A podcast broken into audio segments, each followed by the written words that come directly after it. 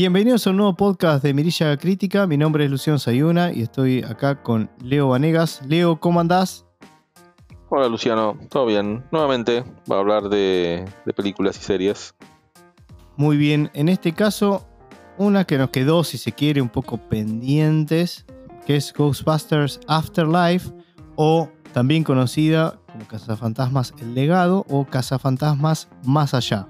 Es una película del año pasado, del 2021. Está dirigida por Jason Reitman, que es el hijo de Ivan Reitman, el que hizo las, dos primeras originales y icónicas de los fantasmas. Eh, bueno, esta película cuenta con, en el reparto con Carrie Coon, Paul Rudd, Finn Wolfhard, quien es conocido por Stranger Things, eh, McKenna Grace, Logan Kim, y bueno, después tiene las participaciones estelares, vamos a decir, de Dana Croy, Bill Murray, Ernie Hudson, Sigourney Weaver y Annie Potts. La película tiene una duración de 124 minutos. Y bueno, esta película, creo yo, ya un poco spoileando mi opinión, pero creo que es una digna seguidora de las películas originales. Vos sabés que cuando yo la vi, no sabía, sabía muy poco sobre esta película, sinceramente. De pequeño era muy fanático de los Power Rangers.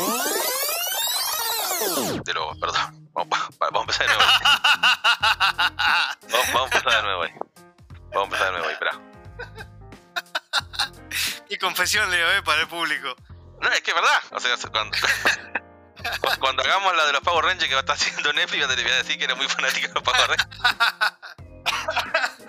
No sé ni por qué dije eso, porque ni siquiera estaba pensando en los Power Rangers. No sé, no sé por qué lo dije.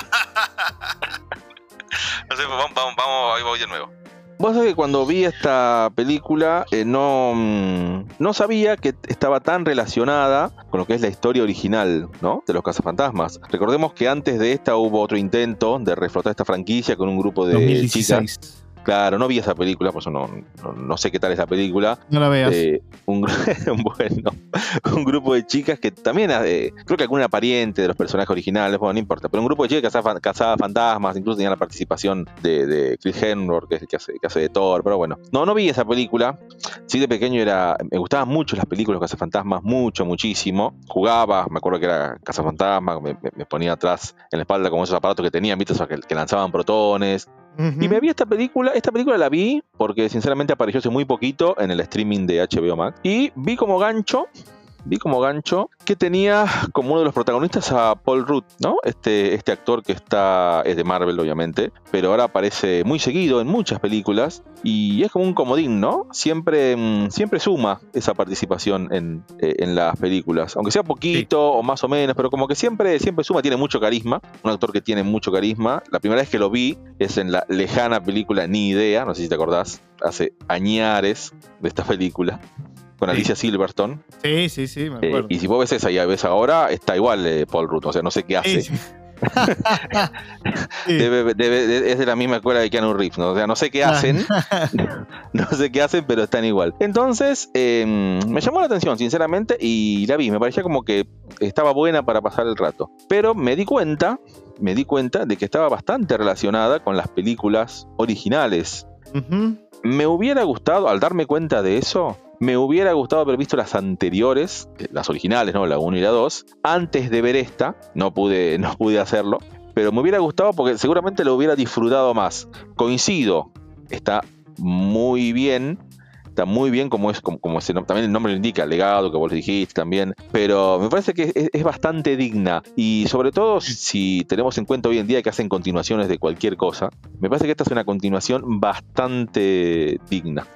Sí, y te acordás, Leo, que suscribo muchas de las cosas que dijiste, digamos, uno también disfrutó mucho de los cazafantasmas. Podríamos hasta dedicar un podcast entero en lo que significó los cazafantasmas en los 80. Recordemos la primera película es del 84, la segunda sale en el 89. Perdón si soy un poco desorganizado en lo que voy a decir, pero quiero sumar a que esa idea de ver las dos películas originales antes de ver esta película, lo diría como prerequisitos. Prerequisitos ver las dos primeras. Primero, para, para los que la vimos 10 millones de veces, verla una vez más, la van a disfrutar igual en su momento y encima les va a sumar también al ver esta película. Tiene muchísimas conexiones, ahora ya lo vamos a ir, vamos a ir eh, comentando y explicando. Y también vos dijiste, no sabía mucho de esta película, no sabía mucho de esta película, no sabía que tenía tanta conexión con las anteriores. Y ahí agrego, no con las anteriores, sino más que nada con la primera. Y después vamos a ir viendo por qué con la primera y no con la dos.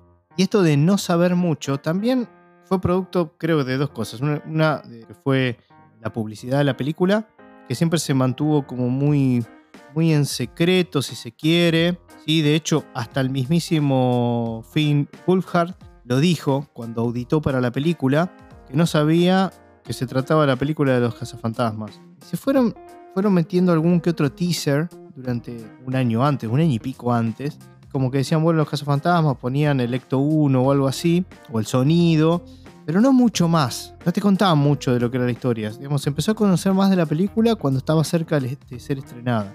En mi caso, Leo, yo, como bien sabés, la vi el año pasado. Ya me, quedó, me había quedado para los tiempos que corren, como lejos en el tiempo. Así que volví a ver corresponde para estar un poquito más preparado y refrescar algunas cosas que inevitablemente por el paso del tiempo no la iba a tener fresca. Y me parece que tiene también tiene un poco también que ver con eso, Leo, el, no saber mucho de qué iba a ver la película. De hecho, yo cuando la vi la, primera vez el año pasado, tampoco supe bien con qué me iba a encontrar. Sabía que no me iba a encontrar con ese producto flojo eh, del 2016, que a veces bastante común en estos tiempos. Muchos se pensaban que porque había sido protagonizado por actrices fue que fue criticada. Eso era lo, por lo menos en mi caso, nunca tuve en mi, mente y en lo que vi en lo que eran las críticas, esa no era la crítica a la película, porque habían cambiado y que eran mujeres. No tenía nada que ver, porque en este caso son chicos y hay, de hecho, la, la protagonista principal de la película es una, es una chica y no tiene nada que ver en el género. ¿sí? La película fue a ver, fue menos mala para mí, menos mala de lo que pensé que iba a ser, pero eso no significa que la película no me haya, resultado buena, ¿se entiende? Yo te diría, Leo, si querés mirala, pero como para decir, bueno, la vi, ya. No, yo no la volví a ver, honestamente. que la vio, ok. que no la vio, si la quiere ver, mírela, saque sus propias conclusiones. Eh, a mí tampoco me, gustaban un poco algunos, algunos de los actores que intervenían, pero ya eso es otro, otro tema y no tiene que ver con el producto en sí mismo. Entonces, bueno, a ver, ¿qué nos iba a ofrecer esta película? ¿Qué podíamos esperar? La verdad que no se sabía muy, mucho sobre, sobre esto. Como decías vos ahí, en el título en español, que no tiene nada que ver al título original, acá en Argentina creo que fue el legado Ghostbusters, el, legado.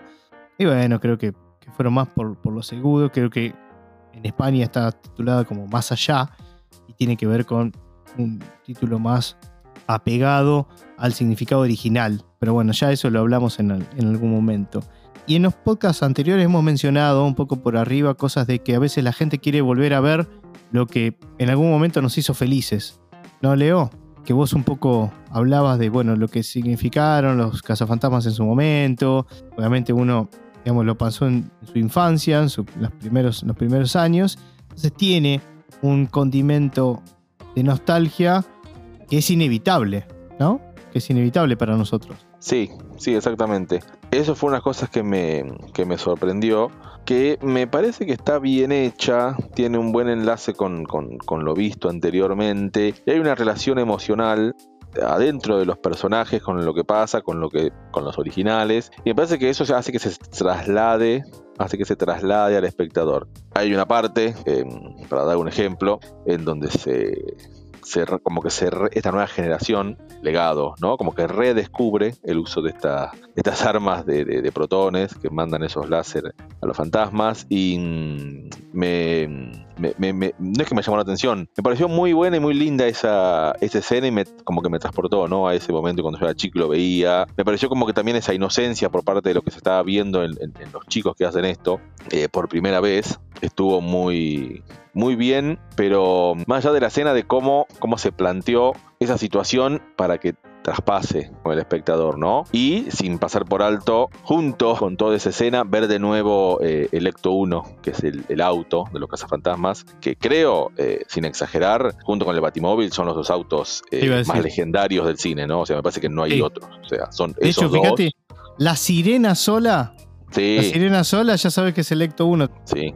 Quiero hacer un, solamente una cosa entre paréntesis, voy a poner. Creo que acá esta película justamente supo unir la nueva generación, que se ha hecho muchas veces, ¿no? No, no, digo que tampoco fue es la única en el mundo que, logró hacer eso, pero creo que sabe o supo mechar y también mezclar lo nuevo con lo viejo, para que tanto el público nuevo como el viejo conocido de Cazafantasmas puedan convivir en la película. ¿Por qué digo esto? Porque tiene muchos elementos, como vos decías, emocionales también en los personajes, que hacen que quizás, obviamente, por una cuestión natural también, ¿no? las nuevas generaciones se vean representados en los chicos que están redescubriendo todo esto, que se pone en la mesa con, incluso con imágenes que, vimos en las películas, película original, en la del 84, eh, y que te ponen, che, pará, estos fueron los cazafantasmas, este fue tu abuelo, este, esto me pareció muy bueno de la película, y cómo lo ponen. Porque si vos te pones a pensar, salvo que seas un un cinéfilo y que ahí no tiene tanto que ver la edad, pero que no vivió mucho la etapa de los cazafantasmas y nunca vio ninguna película, quizá no, no vas a saber mucho, vas a tener que investigar un poco eso, ¿no? De, de, ver qué significó realmente todo eso antes de ver esta película. Porque tiene mucho enlace y está, tiene como ese toque justo y necesario de, de volver a ver lo que todos queríamos volver a ver. Viste que a veces decimos, bueno, se repite la fórmula, esto, que el otro, o tiene para mí tiene como la mezcla justa de cosas nuevas con las cosas viejas que vos, yo, Leo, queríamos volver a ver. No sé si te pareció un poco eso. Sí, y rescato algo. Me parece que ese, ese cruce, ese nexo, me parece que fue por momentos Paul Rudd. Él hace de un profesor en una escuela. Y Sí, exactamente. El profesor Gruberson. Él no es profesor, eh, creo que es sismólogo, me parece. Sismólogo, exactamente. Y mm, da clase en la escuela porque, o sea, no hay otra cosa para hacer en el pueblo. Sí. Y prácticamente. Eh, gracias a la presentación de él, ¿no? Sí.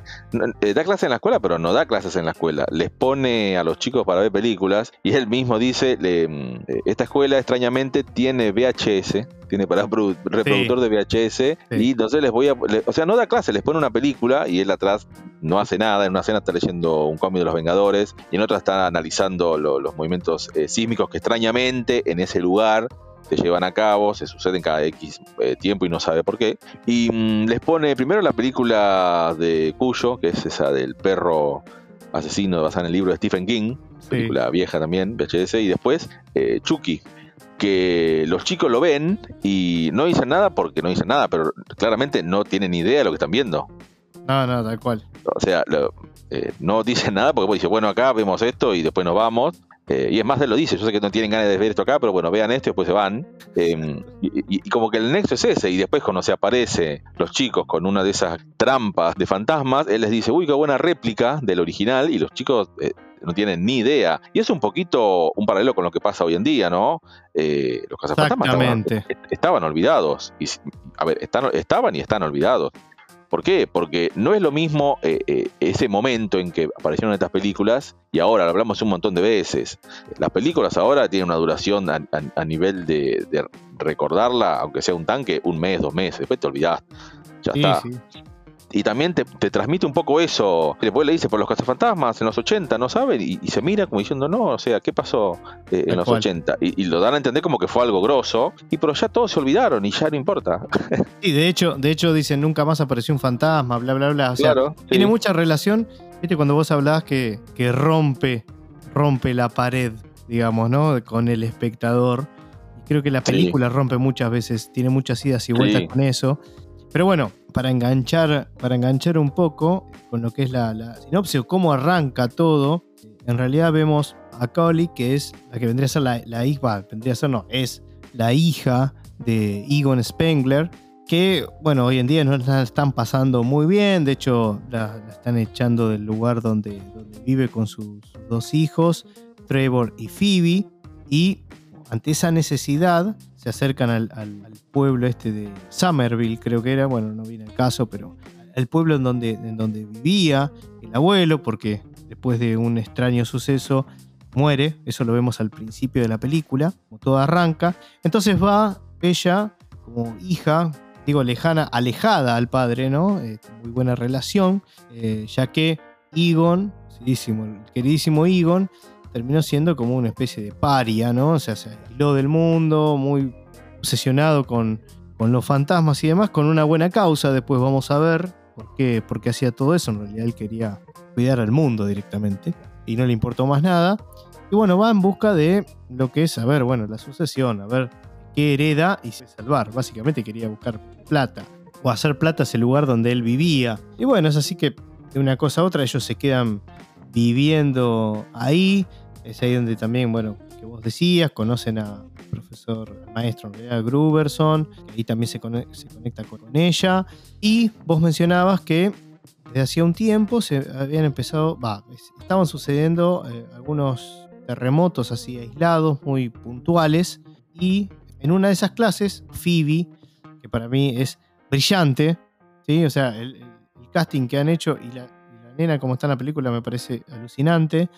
Nada, va, va, a hablar con él, ve que le dice, ah, sos un sismólogo. Y lo mira él como diciendo, mira, ¿cómo entendés todo esto? Si, como que él, no sé si te acordás, Leo, pero él, le dice a, a, que como que los chicos que iban ahí no eran los más despiertos del mundo, ¿no? Entonces como que ser maestro iba a ser... Era fácil, por eso también viene lo de los videos, eso como que no, no le importaba mucho nada, ¿no? Y bueno, ahí es donde ves que la, esta, esta niña está por, por encima de- del parámetro normal, como que sabe más de lo que él podía llegar a pensar y ahí, bueno, ahí también conecta con la parte que decías vos, de ahí se forja una relación, empieza una relación, hasta que dan con esto de la, de la trampa, ¿no? De la trampa para fantasmas tan, tan conocida. Y en base a ahí, bueno, ahí intentan abrir esa trampa y se suelta uno de los, de los fantasmas y ahí empieza un poco, un poco todo. Pero mm, puntualmente, Leo, este personaje de, de Gruberson, y eso lo podemos ver a lo largo de la película, por eso yo te decía al comienzo que la peli en sí misma y muchos de sus personajes tienen una conexión directa con la, con la película original. A Los que recordamos Ghostbusters, recordaremos también el personaje de Rick Moranis, desaparecido Rick Moranis, hacía el papel de Louis, Louis Tully, y Paul Rudd es un poco la referencia directa a ese personaje. Ocupa el mismo rol, si se quiere. Si te acordás que el personaje de Rick Moranis en la original era poseído por uno de los guardianes de esos, la mala, tenía dos guardianes, que en realidad no era ni mala ni buena, o sea, no, no tenía género, en realidad en su momento. ¿Te acordás de- del personaje de malo de, de la 1? Que básicamente que aparece acá. Sí, Ese sí. que aparece eh, acá. eh, me, me- Gozer. me enter- ah, sí, bueno, claro, me enteré después. Claro, me, me enteré Era después. un dios. Sí, me enteré después de ver esta. De- en realidad no es que me enteré, lo recordé. Claro, Lo rec- claro lo que a mí me hubiese pasado lo mismo. A ver, uno, uno, a mí vos me decís Gozer, no me hubiese acordado así. ¿Pero por qué? Porque la película de Ghostbusters la vi 200 millones de veces, pero hace más de 20 años atrás. Posible que me acuerde. Pero si vos ves, la película tiene, de vuelta, las referencias son directas, están muy bien hechas. Y trae otra vez el mismo villano, si se, vamos a llamarlo villano por, llamarlo de alguna manera, de la 1, con sus dos guardianes, y como que se... Ahí es la parte, si se quiere, entre comillas, de volver a ver lo que ya vimos, en realidad, pero está bien hecha. Me pareció a mí, por lo menos, que, que está bien hecha esa referencia. Y él, Paul Rudd, tiene en su interpretación un poco esa torpeza, si se quiere, cuando, cuando está poseído, la misma que tenía Rick Moranis, es una referencia muy directa. Sí, como te estaba diciendo es, es una de las cosas que me hubiera gustado ver la, la película, por lo menos la- la- las dos anteriores, las dos anteriores, que sí las vi mu- muchas veces antes, pero bueno, ahora no, no las vi porque de nuevo no sabía con qué me iba a encontrar con esta película. Seguramente si, si sabía que había una relación así más directa, posiblemente lo hubiera hecho, pero mm, de nuevo, ver esta película fue más un impulso, fue más un impulso, porque la encontré como estreno en, el streaming de HBO Max y la vi. Sí, hay algunas cuestiones, como esta que comentás, que se me escaparon un poquito, porque de nuevo no, no las, no las recordaba. Pero de nuevo, eso no hace, hablo así en general, ¿no? Para que la quiera, quiera ver, que se disfrute eh, o no, porque claramente está planteada como para hacer también el puntapié para ver si los cazafantasmas eh, se puede reflotar ¿no? un poco más la historia en la actualidad. Tal cual. Bueno, de hecho, el, el director aclaró de que probablemente eh, se pudiera hacer lo mismo en una segunda parte, pero con el personaje de Vigo, que era el de la segunda. No sé si vos te acordás que era un cuadro. Ese cuadro, el conquistador que estaba pintado en el cuadro, salía de ese cuadro. Era el villano de, de esa película. Pero hay un montón. Está bueno, Leo, igual que estés sin esas películas frescas, porque también te da a que, para aquel que no la haya visto incluso, estás diciendo que la película se disfruta y está buena, pero bueno, obviamente que con esas referencias te puedo asegurar que la vas a disfrutar mucho más y te vas a dar, a ver, no tenés que, no, se requiere mucho de, a ver, encontrar el, ver dónde está, viste, de, de pausar una imagen, que nunca lo hice, ¿no? Pero digo, viste que, que hay mucha gente así en redes que pausa la, la, imagen y hace un zoom de 1000x para encontrar que había tirado un paquete de no sé qué. Bueno, no. Acá la película sola te va mostrando las referencias. Son muy notorias y no tenés que hacer un esfuerzo muy grande. Por ejemplo, sin ir más lejos, la película, además de ser un, una recapitulación y un homenaje a los cazafantasmas, puntualmente es un, es un mensaje de amor a, al personaje de, de Egon eh, Spengler como hacía Harold Ramis. Es así de directo. ¿sí? Porque, por ejemplo, eh, Harold Ramis falleció, recordemos, falleció en el 2014.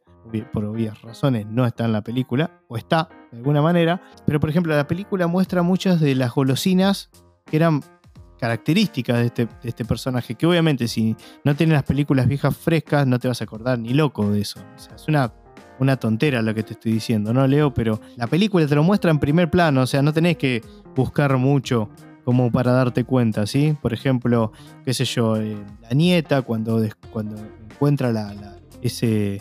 Bueno, el sótano, cuando va al sótano encuentra todas las cosas del abuelo. Encuentra el traje. Claro, encuentra el traje y por ejemplo agarra en un bolsillo y saca un, un, paquete de crunch, de los chocolates esos crunch. Bueno, porque era una de las golosinas favoritas de, del abuelo. Después hay otra que está en la guantera del auto. O sea, hay, hay varias referencias de ese estilo. Pero, por ejemplo, a ver, la, la apariencia de la. Otra vez, de la nieta. Tiene, primero usa los mismos, los mismos anteojos que usó Harold Ramis eh, en, en, la película original de los cazafantasmas. Y también le hicieron un peinado muy similar, muy característico de Egon. Sí, sí, es, eso, eso te iba a decir. Me parece también hay un manejo de gestos. Me parece. Ah, está fantástica. Para mí la sí. chica tiene una expresividad, está fantástica. Sí, con el tema de los anteojos también, los gestos que hace. Me, me, parece que está brillante. No, me encantó. ¿Sabes qué? Una, una gran curiosidad fuera de todo esto, que esto sí me sorprendió, no lo sabía. La película tuvo un presupuesto de 75 millones de dólares. Nada. Lo que es una película, sí. nada. Y no se notó en ningún momento. No, y a, a, a ver, agrego algo que no, no, no, no, te lo, no lo había comentado con vos. A ver si te parece. A ver. A nivel general, mantiene como una estética visual, sabiendo la diferencia, ¿no? A la, a, y a los años que pasaron a las películas, a las, a las de nuevo, las películas originales, viste que a nivel efecto está cuidado, pero no, no tiene esa ta, tanta, tanta diferencia con las producciones actuales, sino que se tiraron más a hacer algo no con tanta diferencia de las anteriores. Sí, de hecho, Dana Croyd, sí. Dana Croyd comentó algo de eso. Como que quería que no se pierda mucho la esencia de lo que eran los cazafantasmas. Lo, lo sentí puntualmente co como cómo representaban las almas con del cuerpo, ¿viste? Sí. Eh, en eso. Y también uno de estos especie de perros guardianes o gigantes, medios monstruos. Sí, los guardianes. Eh, se podían haber hecho de otra forma y no lo hicieron. Se respetaron. Y, respetaron. Quedó, claro, y quedó, y quedó, bien. Quedó espectacular. Quedó muy, claro, sí, a eso voy, sí, exactamente. Coincido completamente porque creo que al haberlos representado de una manera muy similar a las originales, a la original en este caso, como que, ¿te acordás, Leo, cuando nosotros decimos, che, ¿para qué le cambiaron el aspecto a algo? Ah, todo la el tiempo. ¿Te acordás? Sí, bueno, acá sí. dijeron, es más, Gouser, el personaje de Gouser, Ah, sí. está exactamente igual, o, o muy, muy, muy, muy, muy parecido a- al original. Es más, el timenta, la apariencia, todo está muy similar y me parece muy importante porque es a lo que apuntaba la película. Está, está bien llevado a cabo eso, tiene su razón de ser. Me parece que fue un gran acierto esto que vos estás mencionando, Leo. Me parece Sí, que y- fue un gran acierto de la película. Y también la música, bueno, la música también. La música te traslada automáticamente a lo que era esa época. Y mm, todo, mm, todos los artilugios que usaban, o sea, son los mismos. Eso también. Eh, También. No, no- la película no quiso innovar en absolutamente nada. En nada. Quiso mostrar. Quiso, eh, obviamente, traernos de nuevo a los 80, a ese, a ese momento puntual. Porque los artilugios son todos los mismos. El, el aparatito para detectar fantasmas. La, la mochila para. que lanzaba los rayos catódicos para, los, para cazar los fantasmas. Es, es todo, es todo igual. Hay- eh, A ver, y asociado también a lo que en ese momento, como vos lo mencionaste, tuvo todo un éxito en los 80 los cazafantasmas, series animadas, que favoreció a todo esto. Y era, y era prácticamente igual. Me iba a haber tentado a decirte, bueno, lo que pasa es que mm, Ivan Reitman estuvo como productor, el hijo estuvo como director. Yo puedo decir, puede ser por eso. Es hasta el legado desde ese, desde ese lugar.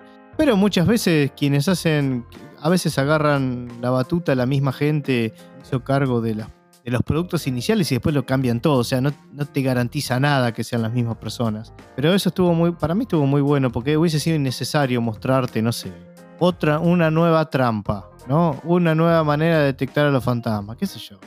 Me parece que de esta manera vos contentás de alguna manera al fandom de la, de la franquicia de los cazafantasmas. De vuelta, había quedado demostrado de que esa, ese producto fallido, vamos a llamarlo así, para, hacer, para ponerlo de manera decorosa, del 2016, eh, fue una muestra cabal de que la gente no quería ver, el público no quería ver eso. Ahora, tampoco estoy muy convencido de que, no sé qué éxito tuvo, la verdad la película empecé, pasó medio pena ni gloria, es muy difícil hoy en día, ya lo hablamos con la de Matrix, ya lo hablamos con un montón de películas que causaron suceso en su momento. Hoy en día parece como que si vos no haces algo de relacionado a los Vengadores o algo de eso, difícilmente tenga un éxito puntual. Pero sí debo decir que la película no va a pasar desapercibida como si la del 2016, digamos. Creo que para que les gustan los cazafantasmas esta película te va a quedar, digamos, va, vas, es una digna, una digna sucesora de sus originales y después también agrego, ya lo dije en su, antes, leo que, que tiene todo eso, esa, esa nostalgia, que de vuelta, como corona la película, la hace para mí, revitaliza todo lo sucedido anteriormente en el desarrollo. Así que después quiero hacer un párrafo aparte a- en cómo termina la película, pero me parece que eso es, eh, para mí fue tremendo. O sea, cuando vi la última escena, Sí, Viste que vos estabas hablando últimamente, me, me comentabas, viste, cosas lindas, bueno, son cosas que me parece que estuvo Sí. brillante. Sí, eso sí. A- antes de, de ahondar en esa parte, sigo un poquito lo que estabas mencionando. Lo más fácil para este tipo de películas era innovar. Lo más fácil es innovar. Agarramos los cazafantasmas ahora, metemos nueva maquinaria, hacemos como que la otra es obsoleta y, y a lo mejor la chica esta le, le damos cierta habilidad y que cree nuevas. Es muy, eh, o sea, innovar es lo más fácil. La decisión de decir, no, mantengamos lo que, como venía, esa es la difícil. Recordemos, sin ir más lejos, qué pasó con Robocop. Bueno, ahí está. Cuando hace relativamente ejemplo. poco se, se- se- lo quiso traer de nuevo y se innovó. ¿Qué pasó? ¿Alguien se acuerda acá de Robocop? No.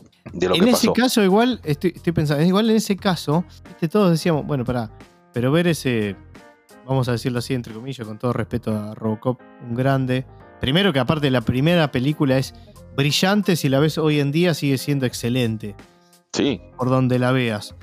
Pero viste, vos decís, hoy en día ese bodoque, vamos a decirlo así, hubiese sido como chocante, ¿no? Porque es como que no significaría como una evolución muy grande tener a ese tipo que se mueve, hace dos pasos en cinco minutos, pero tampoco, a ver, no Habría sé, que ver, yo lo hubiese sí. querido ver igual, yo lo hubiese querido ver No, igual. claro, ah, ah, sí, es como, es como cuando dicen eh, ¿qué, qué personaje es más fuerte y el que el guionista quiera que sea más fuerte. Eh, acá lo mismo, a lo mejor es, ah, ah, o le hubieran buscado la vuelta para hacerlo, eh, poner el mismo, que en la película de Robocop se menciona como una especie de skin que podía haber sido así, pero optaron por otro más acorde a lo que es ahora, tipo una especie de cyborg, una cruza, que no está mal esa decisión. A ver, estuvo, estuvo mal porque Robocop no es así. Vos lo ves y o sea, vos ves y no, este no es Robocop. Le pusieron una moto, Exactamente. inclu- hicieron una moto, unas otras cosas. Pero eh, hablando de, de paralelismo, o sea, eh, ahí tenés un, un ejemplo. Sí, pero ahí tenés un ejemplo, exacto. Hay un ejemplo. Es muy fácil innovar, y más ahora que tenés mayor facilidad para efectos visuales, más presupuesto para ese tipo de efectos especiales,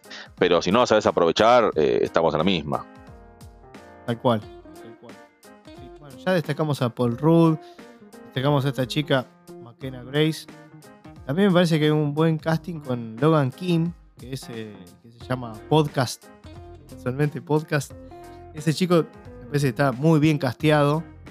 Y en el caso, y en el caso de Finn eh, Wolfhard, Stranger Things, no digo que esté, no, está mal, está bien, pero digamos, inesperadamente se quiere, no tiene un peso en el film muy grande. Pareciera como si se lo hubiese usado más como gancho comercial, teniendo en cuenta la, participación en Stranger Things, que otra cosa. O sea, tiene un, papel mucho menor, digamos, y ni hablar si lo comparás con el de, el de la hermana, ¿no? Que es, ya lo, lo elogiamos demasiado. No sé si te pareció parecido. Sí, me pareció similar a lo que pensás. Yo no vi Stranger Things. Sé quién es el, el actor, pero claramente es un, es, un gancho. Y a su vez, en la película, para mí, era es- esa, esa necesidad de, por un lado, tenés la, la chica incomprendida, que, que no, no encajaba con, con los compañeros, que casi encuentra un lugar. Y por el otro lado, un chico que eh, está en plena adolescencia y necesitaba salir con amigos y es un poco más, eh, con más facilidad para, para eso. Y mm, como que se quería mostrar las dos eh, facetas a nivel de, de adolescencia, de juventud. Y Ujú. había que tener alguien que manejar el Ecto 1, ¿no? si no, no lo iba a Sí, manejar sí, nadie. claro. Exactamente. Sí, sí, sí, tal cual. Pero lo, lo vi más por, más por, por ese lado, pero sí eh, puede ser que por un gancho. Por conocer al actor, eh, sabemos cómo es, cómo es esto. Siempre se necesita un, un- un chiquitín de ayuda, ¿no? Sí, sí, sí, hablar. Pero a nivel de eh, argumento, o sea, mucho no. no suma, a ver, eh, suma lo justo y necesario. Eh, en ningún momento opaca a, lo- a los demás, ¿no? No, no, para nada. para nada. Bueno, a ver, de vuelta, la trama gira en torno a la figura de Egon Spengler todo el tiempo, ¿no? Desde el principio a literalmente el fin. Después, de vuelta, lo que hablamos de, de- de detalles que conectan, sobre todo con la primera película. También vemos, así como mencioné, de Paul Rudd, que hacía un poco el rol de Rick Moranis. Eh, También vemos en la protagonista, en la, en- en la hija de Egon, digamos, cómo se apoderan de, de ella y vemos en ella algo que ocurre con Sigourney Weaver en la primera, que es cuando está poseída y, bueno, así poseída y todo, lo, tiene ahí una, un- una escena con, Bill Murray que se le tira encima y demás. Bueno, Bill, Mu- Bill Murray, ¿no? Que la, la rompe absolutamente toda como Peter Beckman en las dos películas de Los Cazafantasmas, ¿no? ¿Qué voy a decir del elenco original de Los Cazafantasmas, ¿no? De los cuatro Cazafantasmas que son brillantes, tienen una química excelente, brillante. Por eso es que decimos una vez más, y sobre todo el que no la vio, por favor que las vea las películas, porque son eh, buenísimas, son buenísimas. Después también tenemos una pequeña participación que yo en su momento, cuando la vi por primera vez, no me lo esperaba, que es eh, J.K. Simmons, que hace de Ivor Shandor, que es uno de los personajes que encuentran en la montaña esa, ¿sí? donde aparece Gouser, porque resulta que finalmente eh, ven que, que- el abuelo no, no estaba loco como creía todo el pueblo, y lo que había, lo que había hecho y, y que eran el producto de esos terremotos era que el abuelo había, o sea, Egon había dejado las pistolas estas de... Egon había dejado. Egon había dejado las pistolas de protones, cuatro apuntando a un pozo que estaba en esa montaña, porque Exacto. cada tanto tiempo las entidades se manifestaban y como que querían salir de su encierro. Entonces eso, eso hacía que las mantenía bajo control. Pero como estaba bajo tierra en un pueblo tan chiquito, eh, muchos túneles, hacía que eso provocara un poquito de actividad sísmica. Claro, y eso, Leo, eso que vos estás contando, es porque le tocaba, si se quiere así, como que se manifestaba cada cierta cantidad de tiempo, ¿no? Y eso lo, ellos lo descubren ahí, ven los años hasta llegar al año actual. Y es por eso que intentaban salir, porque era cuando les tocaba, vamos a decirlo así, y él, me- mediante ese mecanismo, lograba contenerlos. Y bueno, ahí vemos después como Paul Rudd ya poseído, quita esto, quita esta protección de encima y bueno, ahí sale Gouser y salen, los espíritus y demás. Y mm, después, bueno, vemos también la escena, por eso digo, tiene mucha conexión con el personaje de Rick Moranis. Moranis. Fíjate que en la escena donde se apoderan de él es medio parecido. En la, en la original, él sale corriendo, lo persigue el guardián. Acá también lo persigue el guardián, él está en el supermercado, que es donde se hace, bueno, eh, Clara menciona al, al- al personaje Smashmallow, ¿no? que en, la primera es el gigante, ¿no? el marinerito, y acá los tenés en su versión en miniatura, que hacen todas travesuras dentro del, del supermercado, y ahí es donde se encuentra con el guardián que lo persigue. Bueno, en la 1, en Rick Moranis, sale corriendo también, producto de la persecución de- del guardián, y este, es muy recordada esa escena que él eh, está toda la gente así como cenando y él golpeando la ventana, qué sé yo qué, y entender que lo agarra. El guardián acá le pasa parecido, nada más que no va a un restaurante ni mucho menos, sino que se va al, al vehículo de él y no se ve encerrado, no tiene salida y bueno, ahí se, se apodera. Pero ahí después, Leo, bueno, hablamos del final. Egon, otra de las cosas que tenía, que la gente no entendía muy bien porque parecía como si tuviese un- una huerta o algo, pero como que nunca, nunca veían crecer nada, nunca, nunca veían nada, veían solamente tierra. Y resulta que el tipo en realidad tenía todas trampas puestas ahí para poder detener, llegado el caso, a Gouser y poder atraparlo. Cosa que no pudo y fue por eso que murió, digámoslo, al comienzo de la película, ¿no? Entonces, una vez que la nieta o lo- los nietos en realidad aliados descubrieron el, cuál era el objetivo que tenía el abuelo, quisieron seguir con, con ese plan y finalmente poder detener a Gouser. Entonces ahí es donde se da la escena final en la, en la casa de Egon y vemos ahí lo que estábamos esperando, ¿no? La aparición de los cazafantasmas originales, que es para mí brillante. Primero que aparte ya, ya entra Bill Murray, viste, de Leo, con su pachorra así característica, Sí, sí, sí. como medio hinchado diciendo, bueno, qué sé yo, como bajándole los decibeles a la situación. para mí es brillante, brillante, aparte Dana Croy dándole todo ese relato diciendo, viste, que le habla a la entidad, que es lo mismo que hacían en las películas originales, ¿no? Para mí está, está fantástico. Y bueno, el tema de qué pasa, Leo, no le faltaba un cazafantasma, ¿no?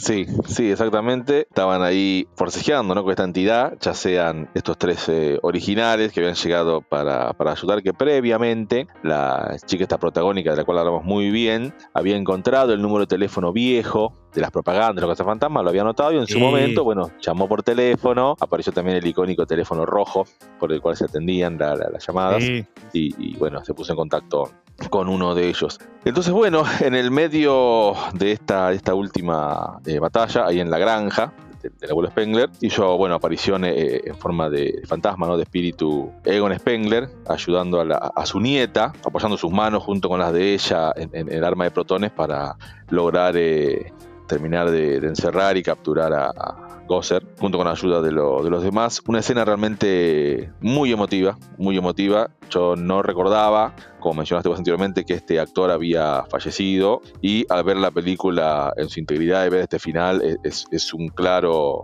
una clara carta de amor a, a este actor y a este, a este personaje.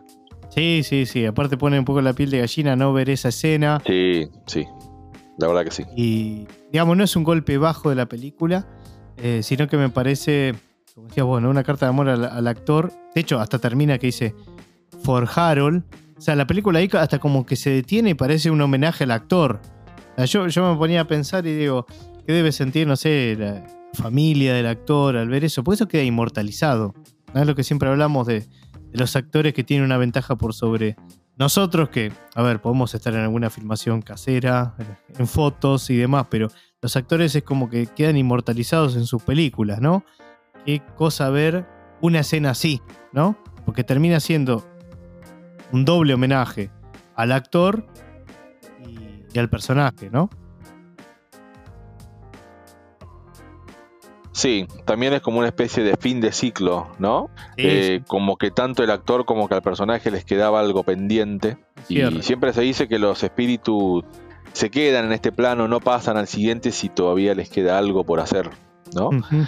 En este caso, Egon eh, cumple, la- su nieta le ayuda a cumplir eh, la misión, se termina de amigar, por una forma de decir, con la hija, que es la madre, o sea, de la nieta, ¿no? Que, la- no tenían una buena relación y en ese momento él eh, desaparece entre las estrellas y ahí ya queda prácticamente inmortalizado, ¿no? Es un poco lo que estabas, lo que estabas eh, mencionando. La verdad que sí, es, eh, es así como lo decís. Sí, no, para mí ahí la película llega a un nivel muy alto y creo que después me parece que es lo que la termina de, elevar un peldaño más lo que era la peli en sí mismo, que estaba buena, todo bien, pero como que eso para mí lo lleva a un nivel cinematográfico un poco más alto, ¿no?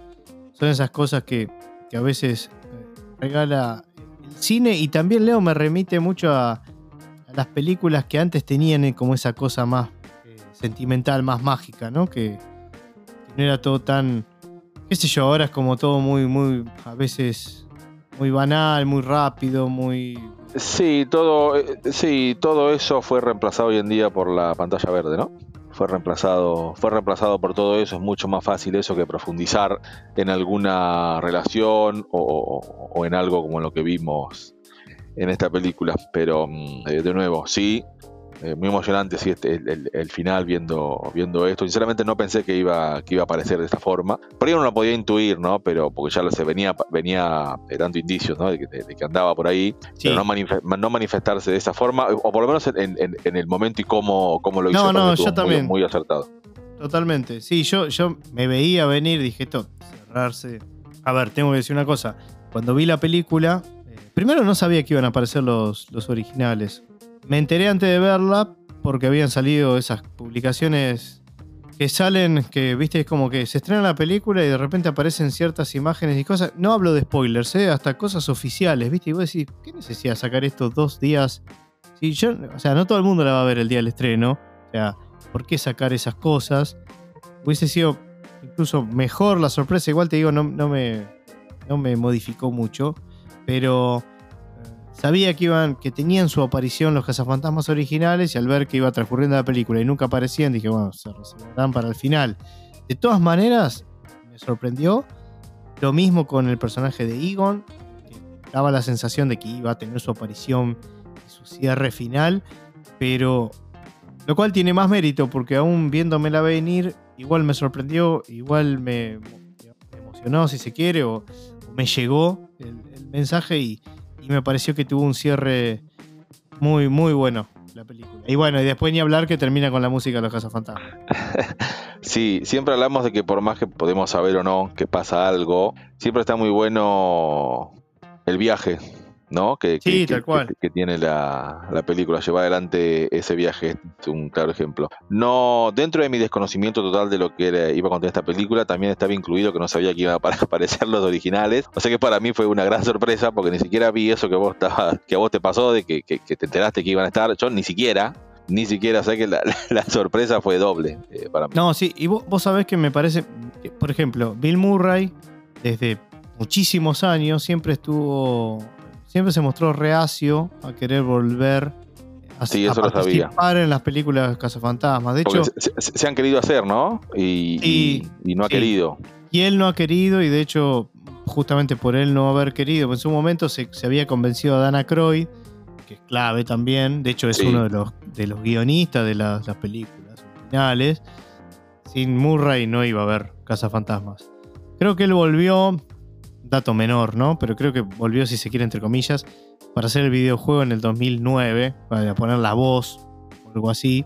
O sea, de vuelta algo súper menor, no tiene que ver con la parte cinematográfica. Pero me parece a mí que habrá tenido mucho que ver el tema de Reitman eh, en la producción, de su hijo en la dirección, de saber un poco de cómo iba la mano y de que también de capaz de ya no contar con Harold Ramis y saber que se iba a hacer una especie de homenaje, me parece que por ahí el tipo seguramente no habrá dudado.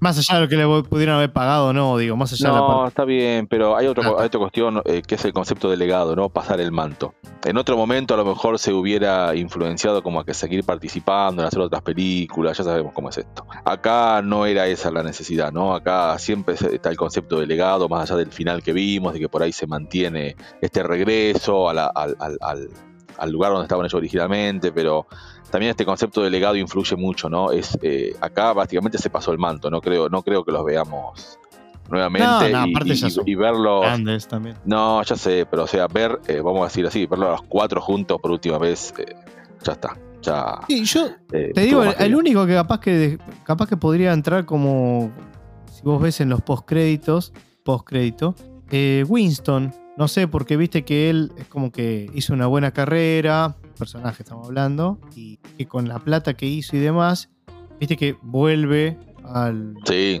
al Claro, cuartel De, de los cazafantasmas como que quiere volver a ponerlo en acción. Bueno, es el que más se, se mostró, al ser quien se, se hacía cargo del Ecto 1 manteni- de mantenerlo, fue el más movilizado, ¿no? Al verlo en un estado tan para atrás, ¿no? sí, a, lo mejor. O sea, a lo mejor si se hace alguna continuación o algo, eh, puede ser como el, el que mantiene económicamente, ¿no? Un poquito todo. claro, todo esto, no porque- como porque- cazafantasmas, sino como, No, no, pues siempre como- se habló. en como cierta-. En cierto momento en la película se habló, se habló ¿no? de que ellos, cada vez había menos fantasmas, ¿no? Eh, y ellos trabajaban de eso, o sea, si no hay fantasmas, eh, Claro. no, había, no había entrada económica, eso propició que en cierta forma se separaran, hasta que en un momento Egon se llevó todo el armamento que tenían, con el Ecto 1 se fue a vivir a, a este pueblito, porque obviamente detectó esto, pero no hizo partícipe a los demás, ¿no? Entonces es, Tal en cual. cierta forma los demás tenían un cierto rencor hacia él, con lo cual el final tiene doble emoción, ¿no? Porque al darse cuenta cuál era la verdadera identidad y después enterarse que, que había fallecido su compañero, cosa que no sabían, doblemente emotivo. Bueno, por eso también te digo que traspasa la pantalla, porque eso de que cuando le comentan a, a Dana Croyd, falleció el abuelo y justo ahí se corta la comunicación, en realidad se la corta el oficial de policía, eh, digamos, Dana Croyd, el personaje de Ray Stunt, está como esa, esa cosa de, de que es el personaje, pero también estamos hablando del actor, ¿viste? Está como esa dualidad todo el tiempo en la película, por eso digo que a veces traspasa, queda clarísimo en el homenaje final, ¿no? Y después una cosa, Leo, ya cerrando, que está la otra, en la otra escena postcrédito. Y acá sí tenés que tener más fresca la película original. Viste que empieza. A ver, los créditos. vienen los créditos. a ver, a ver. Sí, vienen los créditos y van apareciendo, ¿no? Van apareciendo todos los nombres. Paul Rudd, McKenna Grace, Sí. Logan Kim, etcétera, etcétera. Y después dice participación, o con la participación especial de Bill Murray, Dana Croyd, Ernie Hudson, Annie Potts Sí, y Sigourney Weaver. Y yo. Sigourney Weaver, si no apareció, digo, menos que me la haya. Digo, no puede ser tan nabo. Y acto seguido viene la escena donde aparece Sigourney Weaver, personaje de Dana Barrett, con eh, Bill Murray. Así es como arranca la película original, no con ellos dos, sino con Bill Murray del lado donde está, en el momento, Sigourney Weaver, que le hacía preguntas a, la, a parejas y él siempre al hombre le, le daba toques eléctricos. Entonces, si vos ves el chiste que hace ahí al final, dices, ok, las tenías todas marcadas y le, y le devuelve todos los toques eléctricos a, a Bill Sí. Murray. Por eso digo, es importante ahí sí ponerle, si no te acordás, ver, eso era algo bastante clásico de la, de la película original y, y que tiene ese humor muy de Bill Murray, viste que a mí me gusta particularmente. sí. Este, y está Sí. bueno. Y te das cuenta que es como que pareciera que están jugando los actores, no están jugando los personajes. Pensé que me ibas a hacer mención a lo que pasa mm, en la escena anterior, en donde llegan de nuevamente a la estación donde ellos estaban, que ya no es más, eh, o sea, está todo eh, olvidado prácticamente. Y uno de los aparatos que empezó a titilar como que estaba en rojo, ¿te acordás? Sí, sí, sí, claro. Eso hacía. mm, hace referencia a esa. a esa. a esa puerta que tenían ellos, ¿no? Donde descargaban todas las trampas. Exactamente, sí. Que eh, ahí O directamente sea- los. O sea, cuando ellos cazaban algo con esas trampas era como momentáneo. Después tenían que ir a descargar a esa entidad a cual. una puerta dimensional que lo llevaba al mundo espectral. Y siempre que titilaba esa cosita roja, como que eh, había, que hacer, había que tener cuidado porque iba a pasar algo. Exacto, lo que a mí me da a entender es como que eso, que hay actividad ahí y como nada, es la puerta abierta a una posible continuación. Y con esa continuación estoy pensando, y el director mencionó a Vigo, yo no sé si Vigo todavía estará, estará en, ese, en ese lugar, pero puede ser y podría, no sé, estoy, estamos imaginando y hablando en el aire, pero podría salir de ahí, reflotarse, reflotar ese personaje. No estaría mal, la verdad es que no, no busqué, no busqué nada, ni tampoco me, me topé con ninguna noticia de que, de que hay algo en mente, algo más que este simple comentario, digamos. Lo que, lo que yo leí por ahí es que estaba en desarrollo una serie animada nueva. Ah, bueno. No me acuerdo quién, eh, que- que- quién, quién producía, ¿no? Pero escuché, escuché eso, que había en, en producción una nueva serie animada. Bueno, mira vos. No, no, eso no, no estaba al tanto. Igual veremos, ¿no? Porque eh, ya sabemos cómo es, cómo es esto, eh, eh, va, va- va- oscilando, ¿no? Veremos, como dijiste, no, no sabemos si, tuvo el éxito o no esta película que se pretendía. Yo creo que el, mensaje que, que quería dar lo dio. Es una película que dio un mensaje, estaba hecha para dar un mensaje y lo dio y llegó. Y creo que con eso están, quedaron todos contentos. Sí, sí, coincido. Y, y de vuelta, si hacen otra, otra más, no está- para mí estaría bien dejarla acá, pero digamos, dejaron la puerta abierta por las dudas. Si no la hacen, no va a pasar nada. Nadie va a decir, che, dejaron la puerta abierta y no hicieron nada. No, no. porque podría estar quedando ahí, dejando, dejándolo. De vuelta, para mí lo hicieron con la idea de poder hacer una continuación, teniendo en cuenta esto que también dijo el director, ¿no? Pero, digamos, si la película no sucediera nunca más, nadie, nadie diría nada tampoco. Sí, exactamente. Así que bueno, Leo, sin más, pasamos a calificaciones. Bueno, muy bien.